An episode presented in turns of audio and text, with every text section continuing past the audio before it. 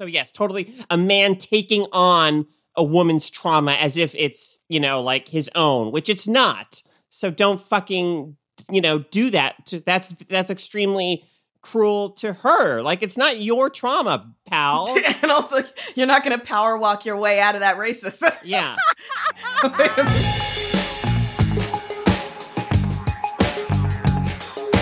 Welcome to Feminist Frequency Radio. This is episode 64. I'm Anita Sarkeesian, and I'm joined as always by my fellow emotionally complicated game devs, Carolyn Pettit. Beep, boop, boop, boop, beep. and Ebony Adams. I prefer emotionally compromised, but let's roll. Yeah, what's the difference? This is the show that asks you to be critical of the media you love. Or, alternatively, we are the feminist killjoys coming for your media, depending on your perspective. Today, we're going to be talking about the new Netflix series Russian Doll. After that, we'll finish the show by each sharing a little something in What's Your Freakout? Let's get to it. Hey, y'all. All right. How's your lives?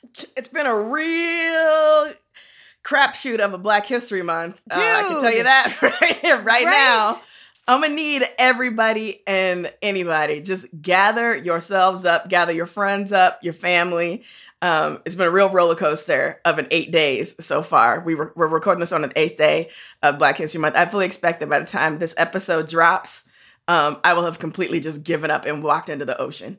It's a li- it's a, it feels worse than usual, right? Like I know it's always shitty, but Yeah, people. I feel like they save this shit up for February. They like, we're just gonna we're gonna drop all this shit, you know, now. Not happy about it. But I'm also like, okay, so there's all the bullshit. So we're referring to things like uh, exposing politicians who wear blackface, uh, the Gucci blackface sweater.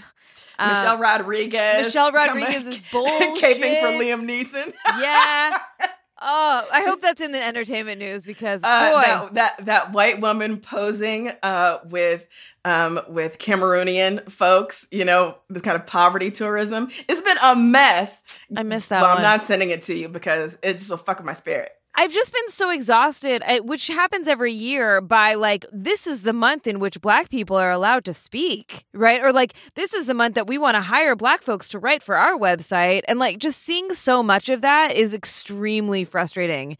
Yeah, Uh, imagine how it feels for yeah, me, right. a black person. But Because I keep sending you all of this shit, Ebony, and I'm like, this is and I'm always like, yeah, I've seen it. Yeah. you know. But uh, yeah, I do love when outlets, you know, blast out like, "Hey, looking for black writers." Well, first of all, they'll say like, "People of color, writers of color, to you know, do a piece for Black History Month," and I'm like, um, it's okay to specify black writers in this instance, not just you know, general people of color. Like our our experiences are not universal. Wait, But also, sorry, wait, hey, they're not?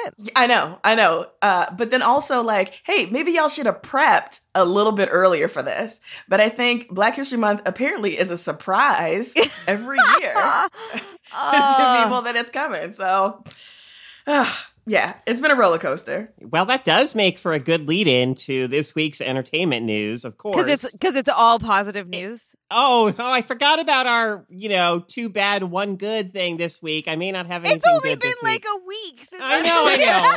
But It's boy, just- that it's one week, so hard to find entertainment news that's Yeah. not shit. that one week took a lot out of me. I got to tell you. So on last week's bonus, you know, those of you who um, didn't don't know, Ebony and I talked about, uh, you know, Liam Neeson's.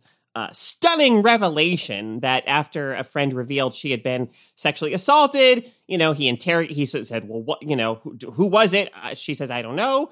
Uh, what color were they? oh my god! and so then he walks the he literally said he walked the streets with a uh, you know a weapon like a handheld weapon looking for a quote unquote you know his words like black bastard to you know have a go at him so that he could you know fuck them up So so that he so let's just clarify this. It's so that Liam Neeson can feel better about the thing that didn't fucking happen to him. to him right it's it's definitely an example of a of a man uh, i think you know i think the whole- it's probably to some degree it's like oh i failed as a patriarchal protector so now i have to be the avenger right kind of thing but also yes totally a man taking on a woman's trauma as if it's you know like his own which it's not so don't fucking you know do that to, that's that's extremely cruel to her. Like it's not your trauma, pal. and also, you're not going to power walk your way out of that racism. yeah.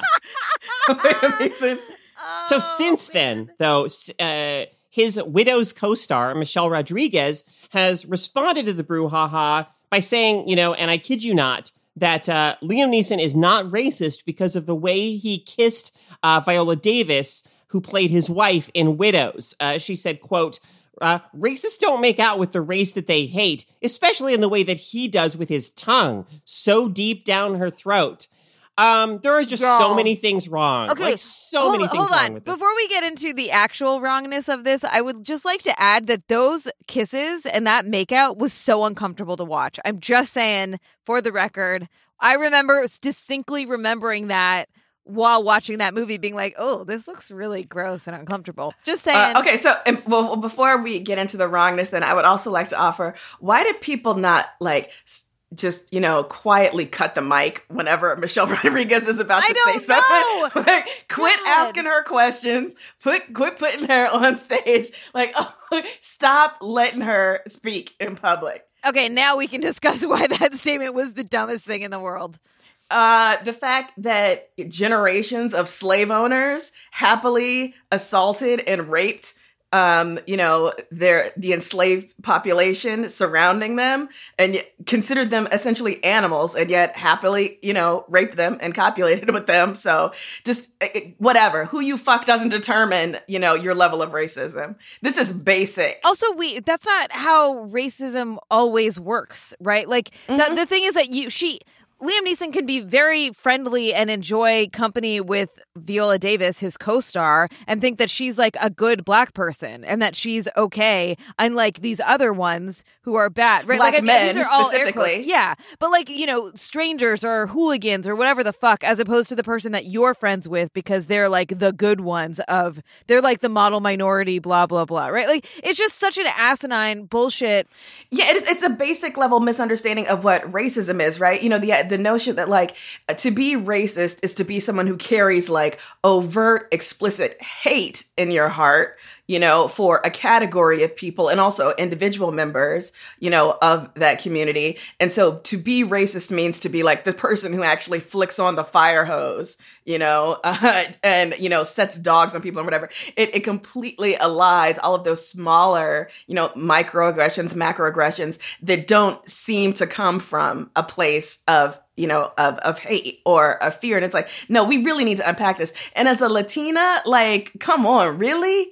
Like, you're going to cape in this way? Yeah. Yeah, and uh, th- this really, uh, in my opinion, goes into like the larger national conversation that we're having about racism right now. How we, as a country or as a pu- people, understand racism and how we talk about it. You know, um, like Cory Booker, who's now running for president, like recently said, like.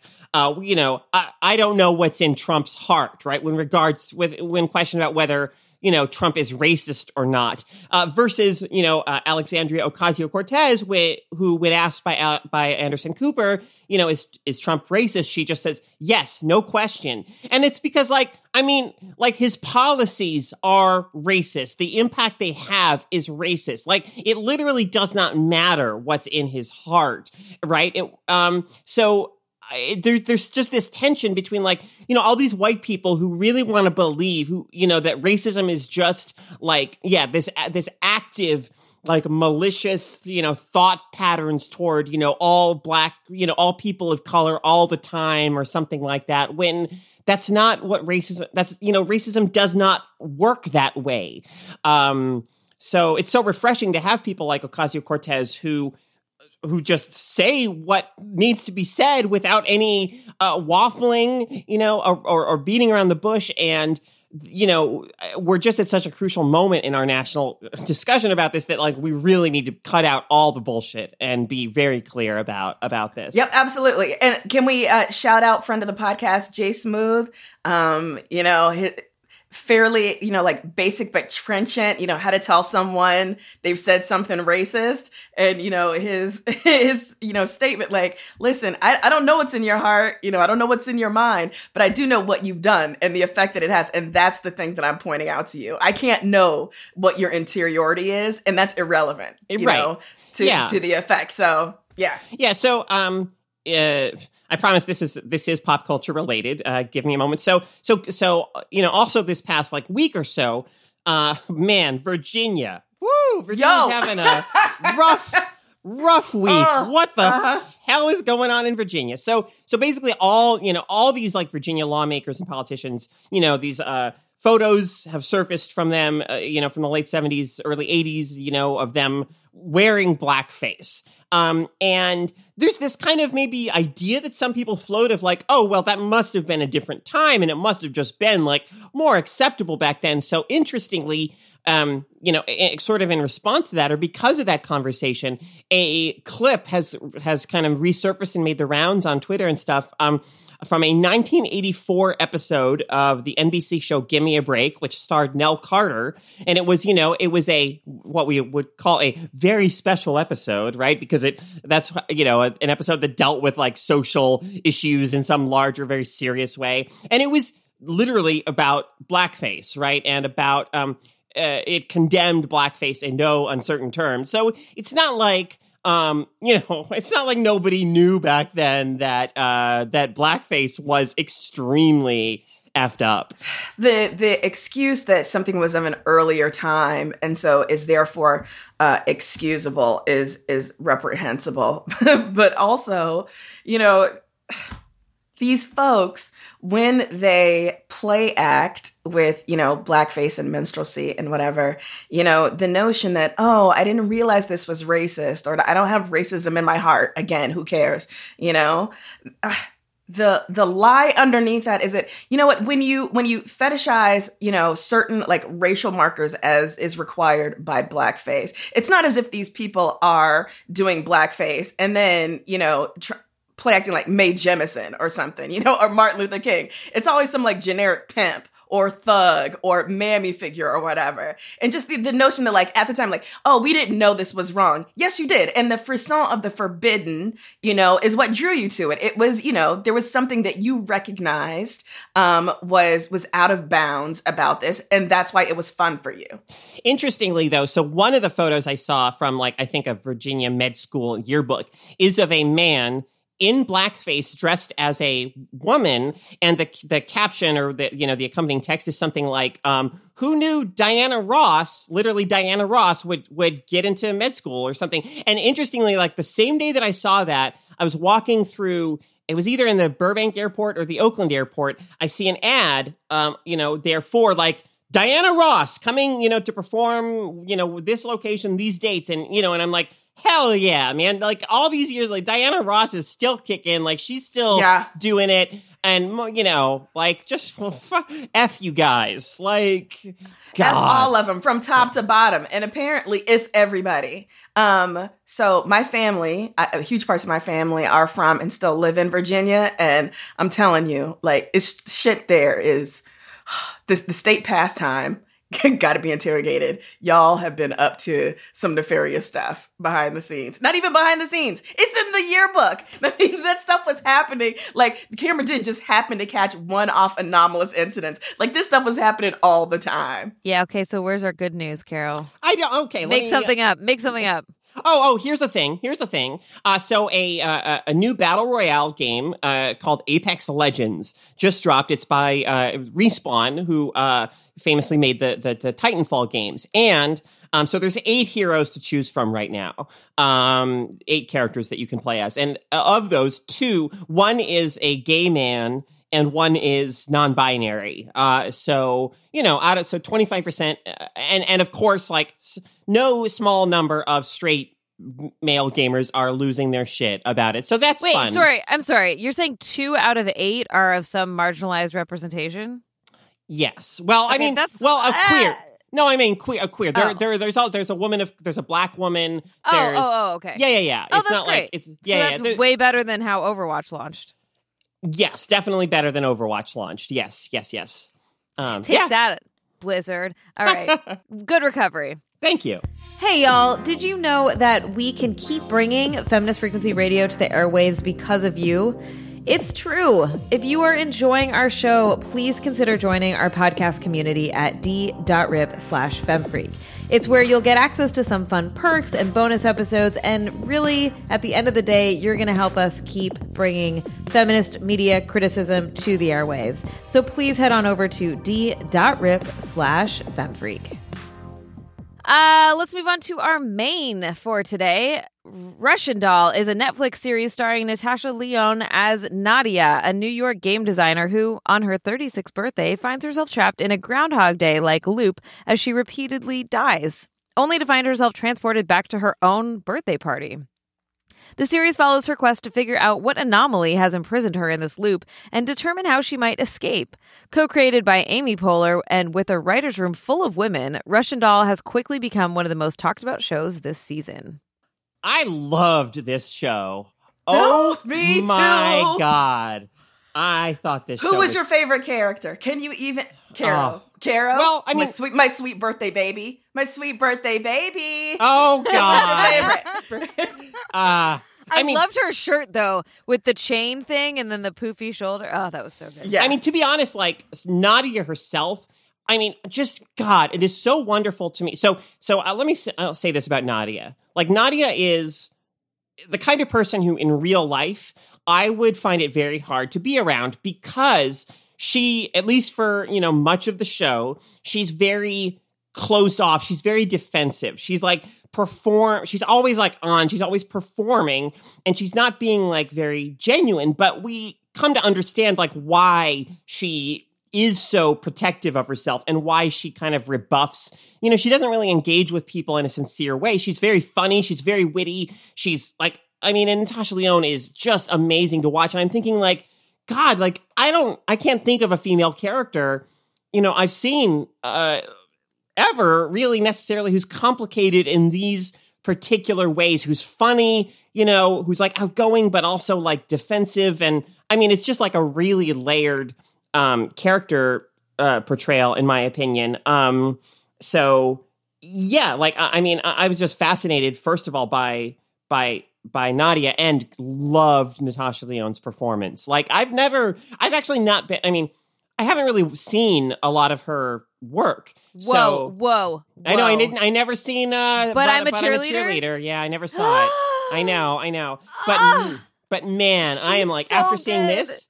After seeing this, I am like, wow, I am a not. I am a Natasha Lyonne fan now. Like this was, she was awesome. Yeah, she, Natasha Lyonne has always kind of existed on the periphery of my pop cultural awareness, such that when she popped up in things, I enjoyed her, but I didn't really seek out her work.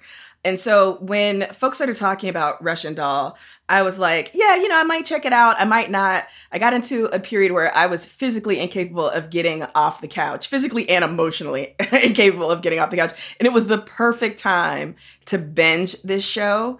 Um, I mentioned to the two of you when I was like, hey, you know, um, when we were talking about stuff to talk about on the podcast, um, this would be great. But, you know, I mentioned that I had a hard time with the first episode because it felt so affected and her performance felt so affected.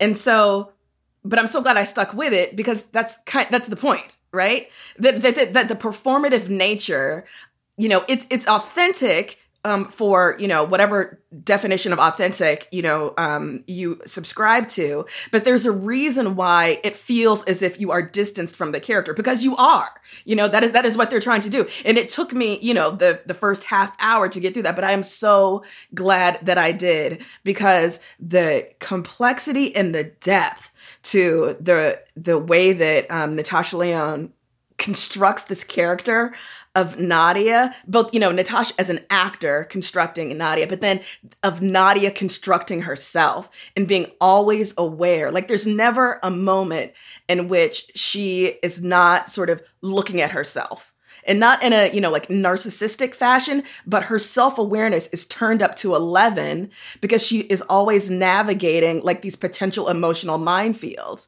right? Um and and and the way that the the her her experience is saying like we're gonna we're gonna take this and we're gonna use it and you're gonna be forced to continue looking at yourself and dig deeper and so like literally when everything resets she comes to looking in a mirror, looking at herself over and over and over again. When I was in college, like, uh, and you know, I studied theater, and you know, um, a a a certain number of my theater, you know, co students, uh, whatever, you, um, were, you know, I would say that they they had a tendency to be like always on. You know, they were like, and and you know i found that like kind of exhausting to be around. Like i couldn't it just didn't w- work for me because you know i like sincerity. I and, and and maybe obviously like for them that may have felt real. It may have been their real but to me it felt performative and um like so i just love the way you know um uh, nadia is um very much like she's always guarding herself against potential connection right? I mean john her ex tries to like engage with her in some real ways and she kind of like rebuffs him and just like treats it treats him as a joke. And you know at one point she says oh being married is for suckers it's for mediocres i think i'm meant to be alone and whatever you think about marriage like i'm not i'm not pro you know i'm not a big marriage person but but it's for her it's like a larger thing about just connection in general. Like she said i think i'm meant to be alone. Um i i just i love the way that this ends up peeling back the layers and you know, being really so obviously I'm a sucker for stuff that's thematically about like, oh, the things that really matter are, you know, connection and caring for each other. I think Maniac, which we talked about on another episode, was thematically pretty similar to this in a lot of ways. Like ultimately it was saying like, oh, you know, what really matters is like connecting and looking at and caring for each other, looking out for each other. So I'm I'm a sucker for that to begin with, but um, I really thought that the complexity of Nadia as a character really made this work uh, you know uh, very successfully in its kind of exploration of of those ideas. Yeah i for for all nadia's insistence that she repudiates connection the connections that she does have are so deep and so important to her um you know to her therapist who is absolutely wonderful. God so to good. her friends to her friends. I mean, when when you know she's living out this, you know, like reiteration over and over again of this birthday party, and she starts to notice that um that folks are disappearing, right? She doesn't want her friends, Max and I can't remember the other woman's name, but she doesn't want them out of her sight. She's like, I, I refuse to let you go you know? So this is a woman who is saying like i refuse to get married and you know i refuse to let anyone kind of have an emotional you know um you know hold on me. And yet nevertheless she has them and they're so important to her but she's she's not someone who gives that away willingly um, but her her loyalties and her connections, when they are there, they are so deep, and and that in fact is part of what she's wrestling with through this this show, or you know through these episodes, right? The connection to her mother that for her own survival, she has to allow to to she has to allow herself to release from that. I really liked the stuff, the way that they portrayed her mom uh, in this. Uh, it came in. It came in later. She was played Yeah. by um, like chloe sevigny yeah, Mhm. and you know, the, there's a lot of ways that you can show like m- mental instability, um, and I I I thought that it was really interesting how they did it. Uh, in in terms of like she's going and buying a watermelon. All right. Now she's going and buying watermelons from every fucking bodega in New York.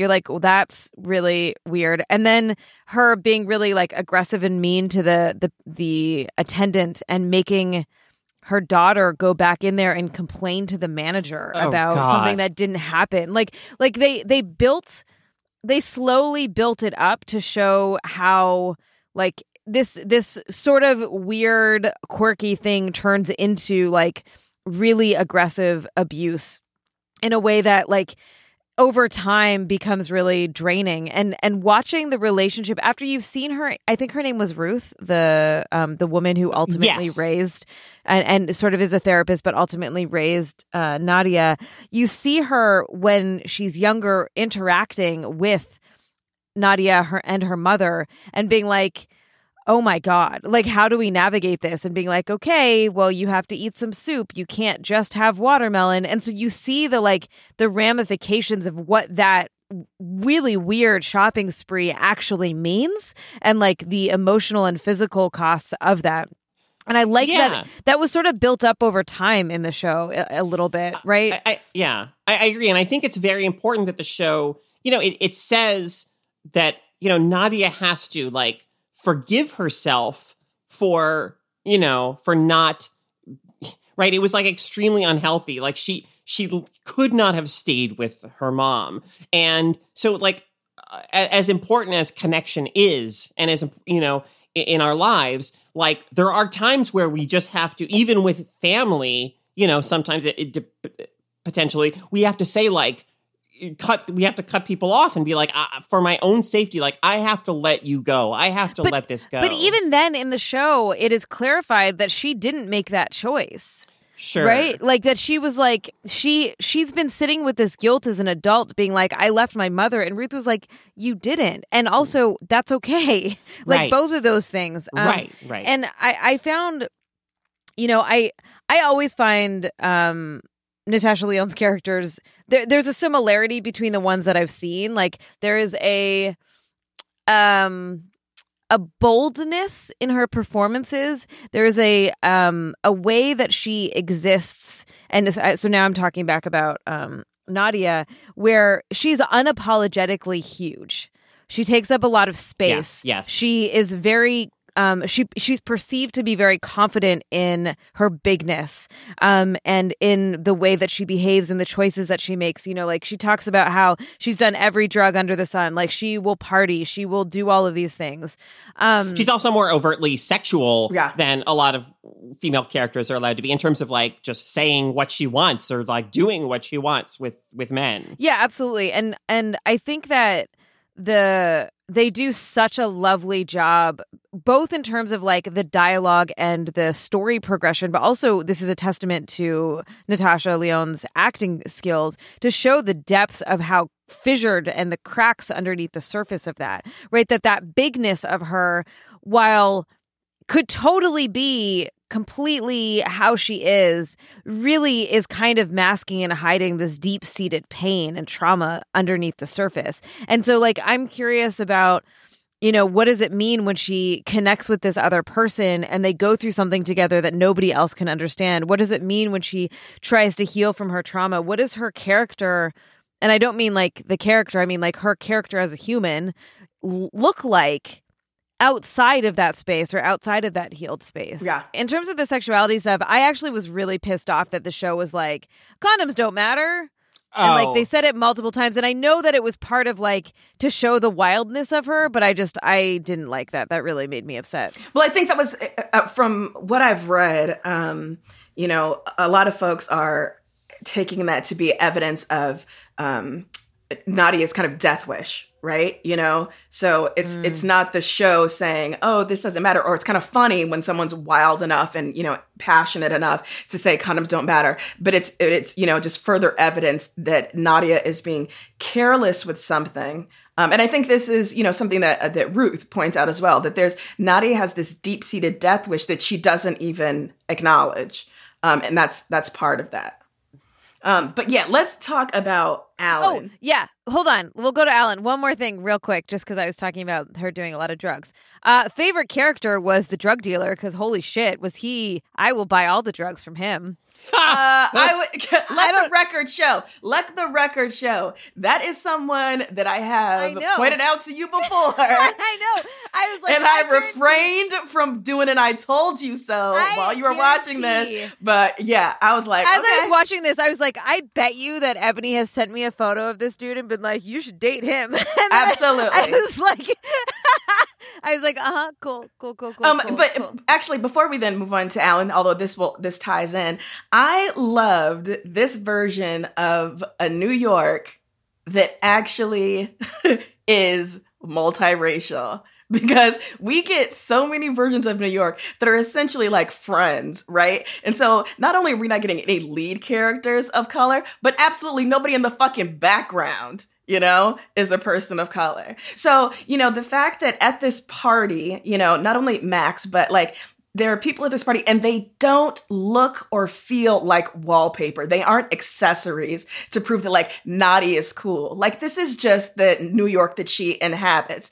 that feels so real and makes so much sense. Um, these were not characters who were incidental. And so I loved that Alan, um, the actor Charlie Barnett, um, you know, is a is a man of color. Like that that gives such an added dimension to um to this his his his character into the show because the easy version of Alan would have been played by a white man and it would have read completely differently to me. I still would have had empathy and sympathy for his character, but not in the same way that I did for for Alan, particularly because of the incredible challenges um, in getting like helpful, sustained, compassionate mental health care if you are um, a black man specifically. Yes, and nobody in New York has apartments like that. Girl, girl. Okay, like what was what was Alan's girlfriend's name? She's a fucking English PhD student, and she had the most Mm. bomb apartment, Max's apartment. I was like, what? Where are these folks getting this money? I don't know, man. Uh, I uh, the other thing that I think is interesting. So, Alan, we'll get to you. Um, you're just not as interesting as everyone else. It's fine. What? Um, you're it's Hard disagree. I know. I don't actually mean that. I just thought it would be funny to say. Okay. Um also I really loved the costume design and the more I think about it um one cuz I just it was the fashion was fucking amazing especially at the party. Like just I wanted everything there. But um the costuming was very specifically part of the character design and storytelling because like Alan's girlfriend um was wearing the dumbest shit. Like it was just it didn't look great on her. It was very bland. It was supposed to it was it it it told us who she was and how we should perceive her. And same with like what Alan was wearing, right? There was this whole like these people are um a lot more I mean, I don't I'm going to say basic even though I don't necessarily want to use all the connotations that come with that. Yeah, basic. Whereas well, yeah, but like whereas like everyone else is a little more wild and a little more interesting and like yeah, and well, I mean, and and, Nadia calls it out. She's like, you know, these what is worlds this are urban outfitter? Like, what is this urban outfitters aesthetic? Like, did you buy all of your art in Urban Outfitters? That was so good. Very like, like you know, Banana Republic, Yeah. safe, and you know, Alan talks about like how he is so deliberate about the way he does things and presents himself because he hopes to find a measure of safety Yeah. and that and so dressing in the way that um, the people at max's party would would be completely overwhelming for him it's, Right. it would be it would be too much you and it couldn't shows, manage that It shows just how um like when he goes to the party he sticks out, right? Like when when and and it's part of the I think it, like I, I I'm pointing this out because I think that it's a, like the all of the aspects that go into making a movie or TV show or whatever it might be, whether it's the lighting or the costume design or like the you know just the my the set design, all go into character and relationship development as well. And so like the fact that they were able to break through that barrier in term and i think that the clothing the costume design did that for me in a lot of ways of like it made it feel bigger and harder for them to cross it and when they did it's like holy shit like it's this is a deeper level of connection Yeah, yeah. The the entire look of the show, um, from the way that we the camera moves through rooms in Max's apartment in the old yeshiva to the bathroom that she put together with like that vaginal geode door, which I immediately wanted in my in my spot.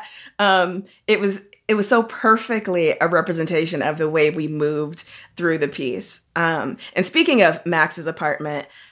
I can't, I can't believe everything this show was able to do in eight episodes. Because if we wanted to talk just alone about the way that Nadia's Jewish heritage, you know, comes up in the show and the way this show wrestles with like the cultural and spiritual inheritance um, of her Judaism. You know, Nadia as a non-practicing Jew, but still very much, you know, what people call culturally Jewish. The fact that Max is in this like this old, her apartment's in this old yeshiva that's been, you know, converted, been gentrified into these hipster apartments.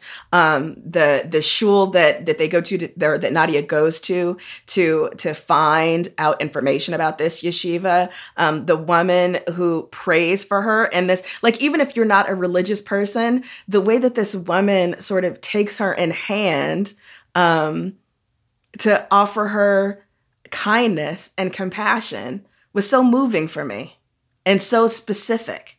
You know, it wasn't a generalized kind of, you know, hand wavy, you know, feel good. It was like, no, this is a specifically Jewish thing. So if you know any Jewish writers specifically who are talking about this, hit me up on Twitter, hit me with them links.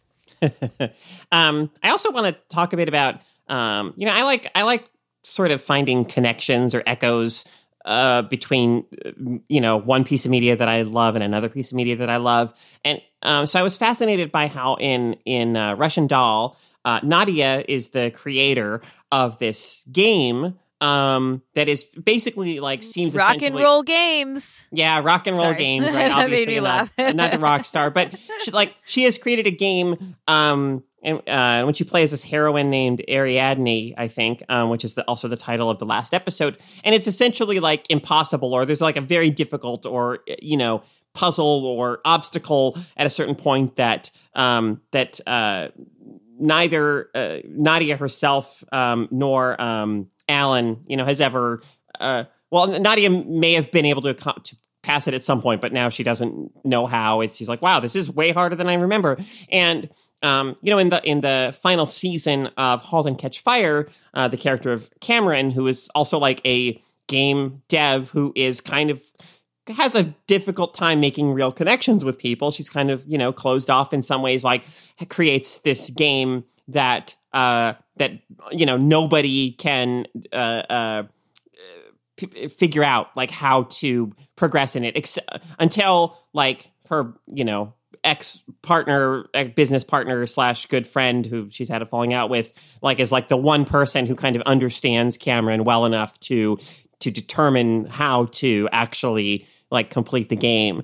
Um, but you know, I just thought that was uh, you know an interesting kind of uh, mirror there between those two those two characters.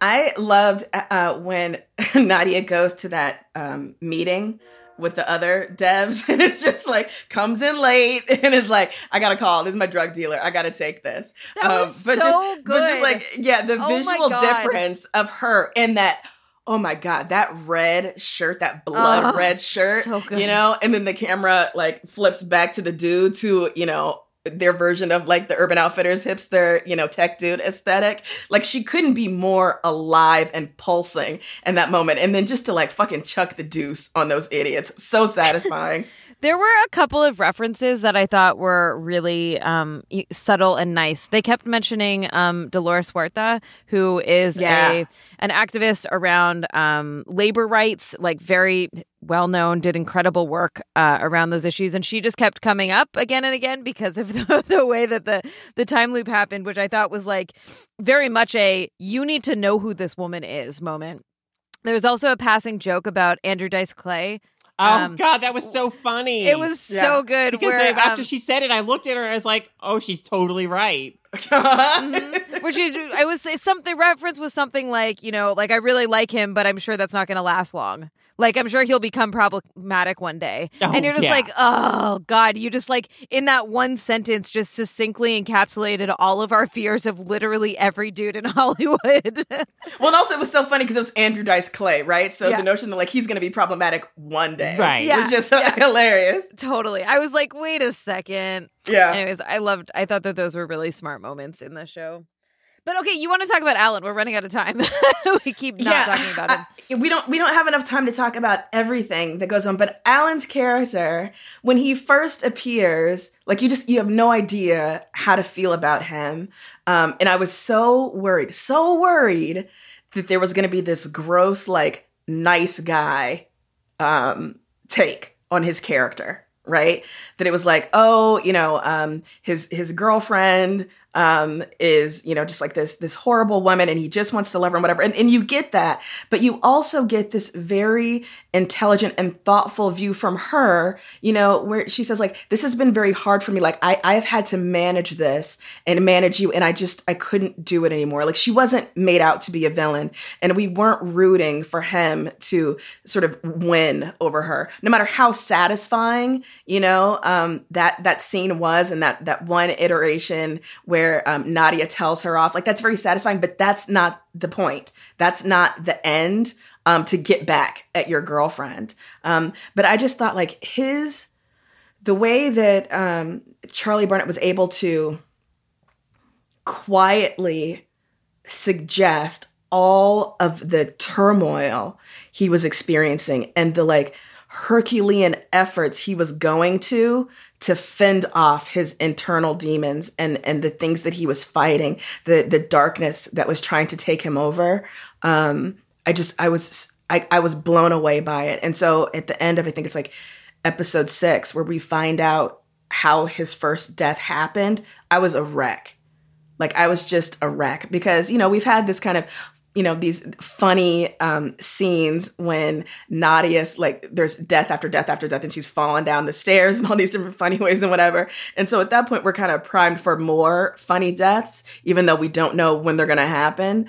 Um, but to have that just wrenching realization that Alan took his own life um, and that he is in fact gone up to do it again. That's why they're now in this current reset. It was just devastating.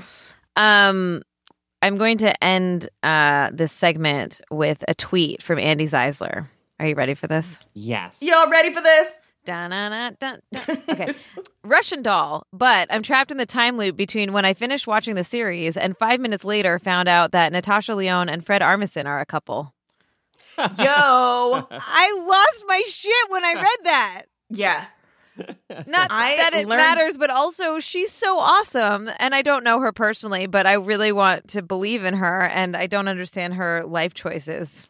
Aw, I, li- I like Fred Armisen. Isn't he kind of a dick?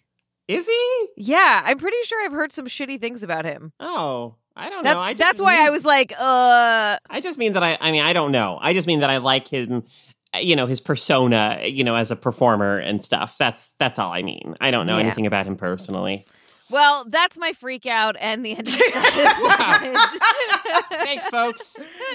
See ya, we're done. All right, let's move on to what's your freak out? Uh, Ebony, you want to get us started with your uh, quote unquote stuff today? hmm Yeah. Um, okay. So one, there is a new documentary called Horror Noir on um, Shudder. Um, and it's produced. Oh gosh, I'm blanking on the names, but it's got these like um, industry luminaries, you know, writers and screenwriters and um, directors, producers, etc., who are knowledgeable both about horror as a genre but also um, about film as a medium and specifically about how black people have been involved in the production of horror text or the subjects of horror text since film began. It looks super interesting. I can't wait to check it out um, and it's on shudder which is like one of those channels you can get through amazon prime but i think you can also just watch online. Um, so we'll put up the link because as you know super obsessed with horror as a genre um, and the fact that this is specifically about blackness in horror fascinating So yeah, I'm. I just looked it up and just to so um, among the people who uh, you know the film features conversations with are Jordan Jordan Peele, um, Tony Todd, you know, uh, character black horror character actor, Candyman, etc. Um, yeah, Tananarive Due. I think Franklin Keith Leonard might be in it. Yeah. Yeah. You know, like there's just some amazing thinkers, writers, whatever people attached to this. Um, and it's a, I think, a, like a tight 90 minutes, but people who have seen it are like, I could have watched, you know, eight hours of this. So encouraging people to check it out. I'm definitely going to be checking it out. Amazing. Carolyn, what are you freaking out about? well, I'm uh, literally freaking out about uh, the new remake of Resident Evil 2 because it's creepy and scary as hell. Uh, but um, what I what I want to you know freak out about it. I know I know I've done things like this before, but um, so uh, I'm you know I'm very easily uh, scared, and I don't really necessarily like at times I enjoy being scared, and at times I, I really don't. Um, but uh, so what I've been doing with Resident Evil Two um, is is playing it, you know, on stream um, on, on our Twitch channel, twitch.tv slash femfreak. And there's really something about like the communal experience when I do that, when I feel like, okay, I'm not alone. Like I, I'm, you know, I have all these people here with me, watching me, um, like sharing. And, you know, I feel like horror is I don't know. For me, it's like meant to be a communal experience, right? It's meant to be like somehow there's a comfort in like sharing the fear or facing the fears like with other people. It's a very different, you know, to experience horror alone than than with others. And so like when I'm playing and I have folks, you know, uh watching the stream,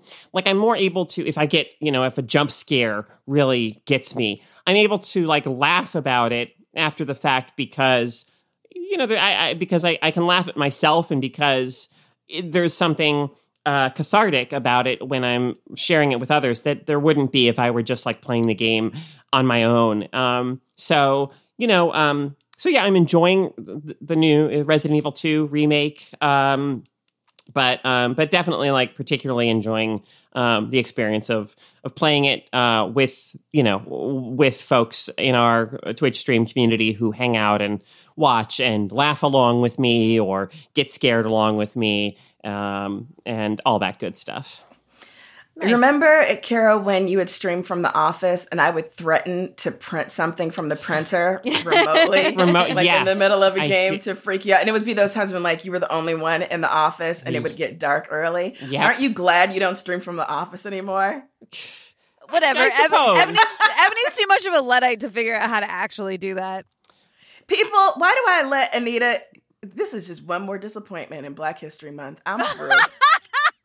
I'm through. Fair. That's fair. I deserve that. That's fair. Um.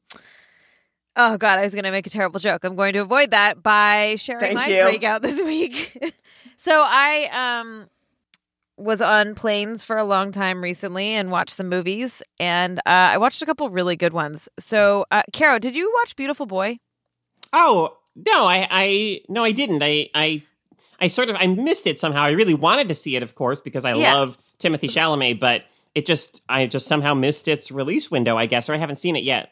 Yeah, so I watched that. Um, it's nominated for all kinds of awards. Um, and it is about so it stars Steve Carell and Timothée Chalamet, Mhm. and um, it is about a father son relationship that's very very close.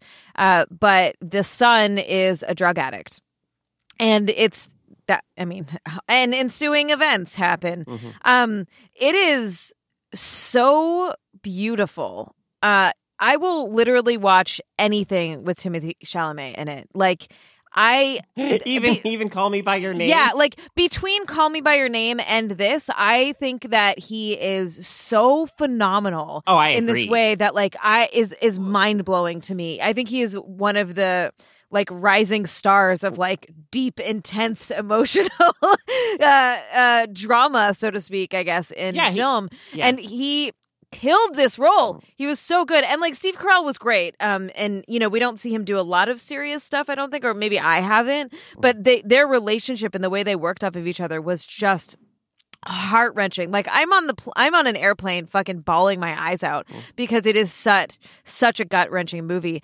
Um, and I so yeah, like you know, I think one of the I I couldn't help but be a little bit disappointed at how like tertiary women were in the story like they just really weren't important or didn't play any real role.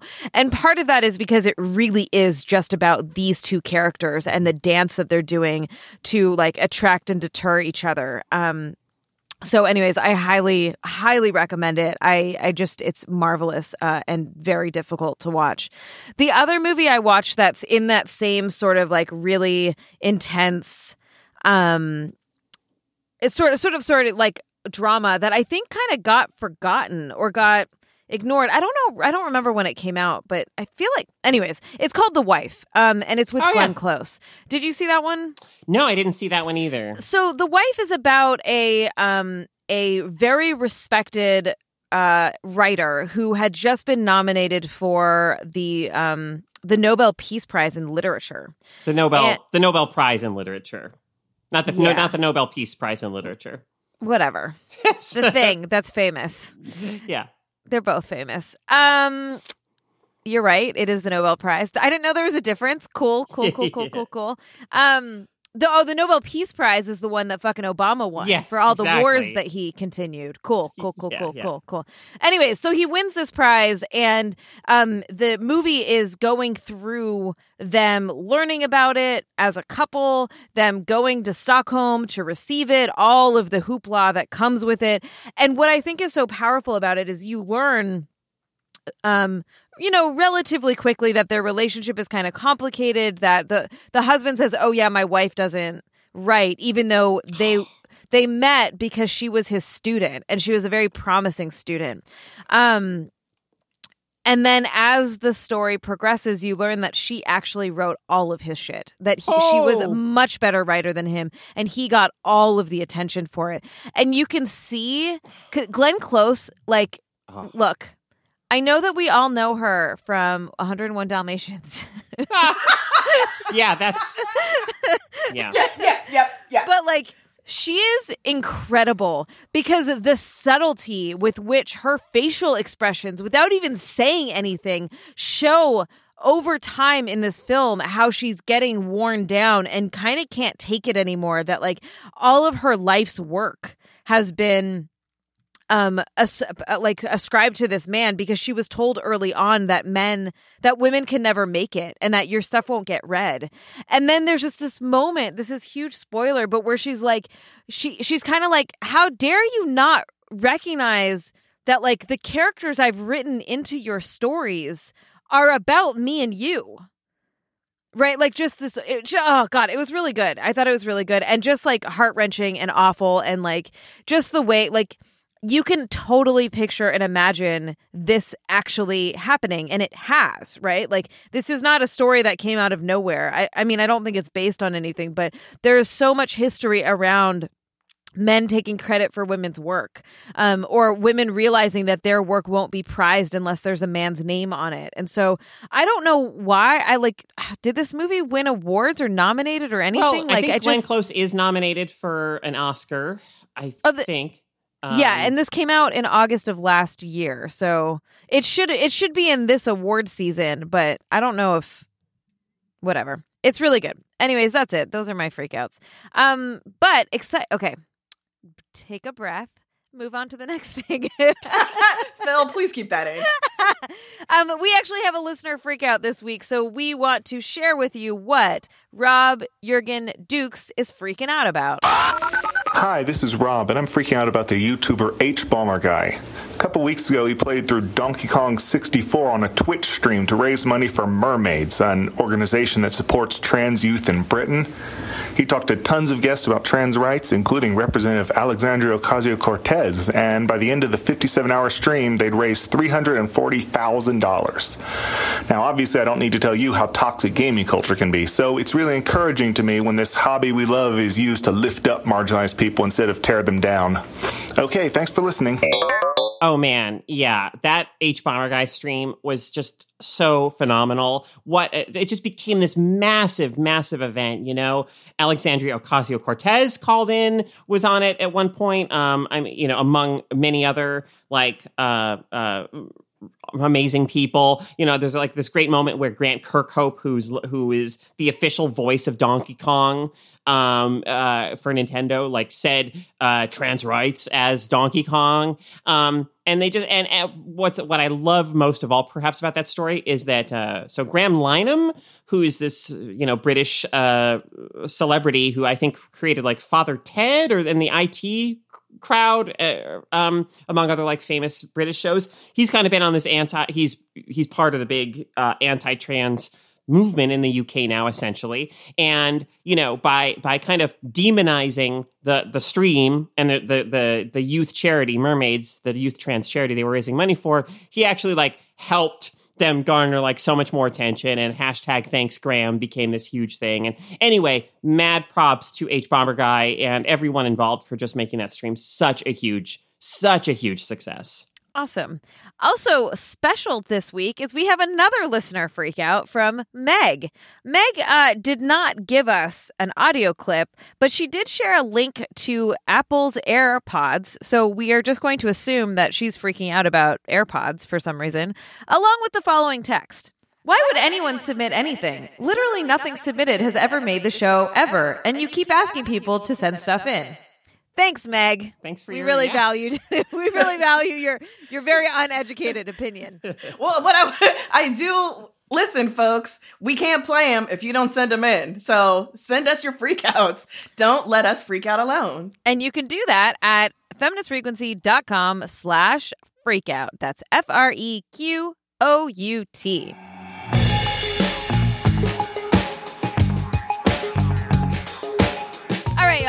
That is our show. You can catch us back here every single Wednesday. Stay tuned for the bonus episode, which is only available as a backer of this podcast, which you can be. So head over to d.rip slash femfreak and give us your fucking money. You know who's gonna have something to say about that? the internet? Meg. Oh, yeah. I'm, I'm sure Meg will. That's fine. We love to hear from you. If you don't know, Ebony and I are back with our Star Trek Discovery recap podcast, and we like actually have a structure and script, and we're organized. So eh, don't pay attention to the first episode of that, but listen to all the others. All three of them. and you can learn more about that at feministfrequency.com. If you're enjoying the show, please rate and review us on iTunes. And when you are stuck in your personal hell of a time loop where you're trying to work out your deepest, darkest traumas, just tell your friends that you are really into this podcast called Feminist Frequency Radio and to stop doing such hard emotional labor. You can listen to this episode again and again and again. Check out all of our work and our other podcasts at feministfrequency.com and be sure to follow us on Twitter at FemFreak to stay up to date on all the news. You can find me at Anita Sarkeesian. I'm at Carolyn Michelle. I am at English people keep their houses too damn cold. Our producer is Phil Circus, who also composed our theme music. Technical support by Sarah Norales. Production assistance by Taylor Simmons and art by Jamie Varon. We will see you all next week. Bye. Bye.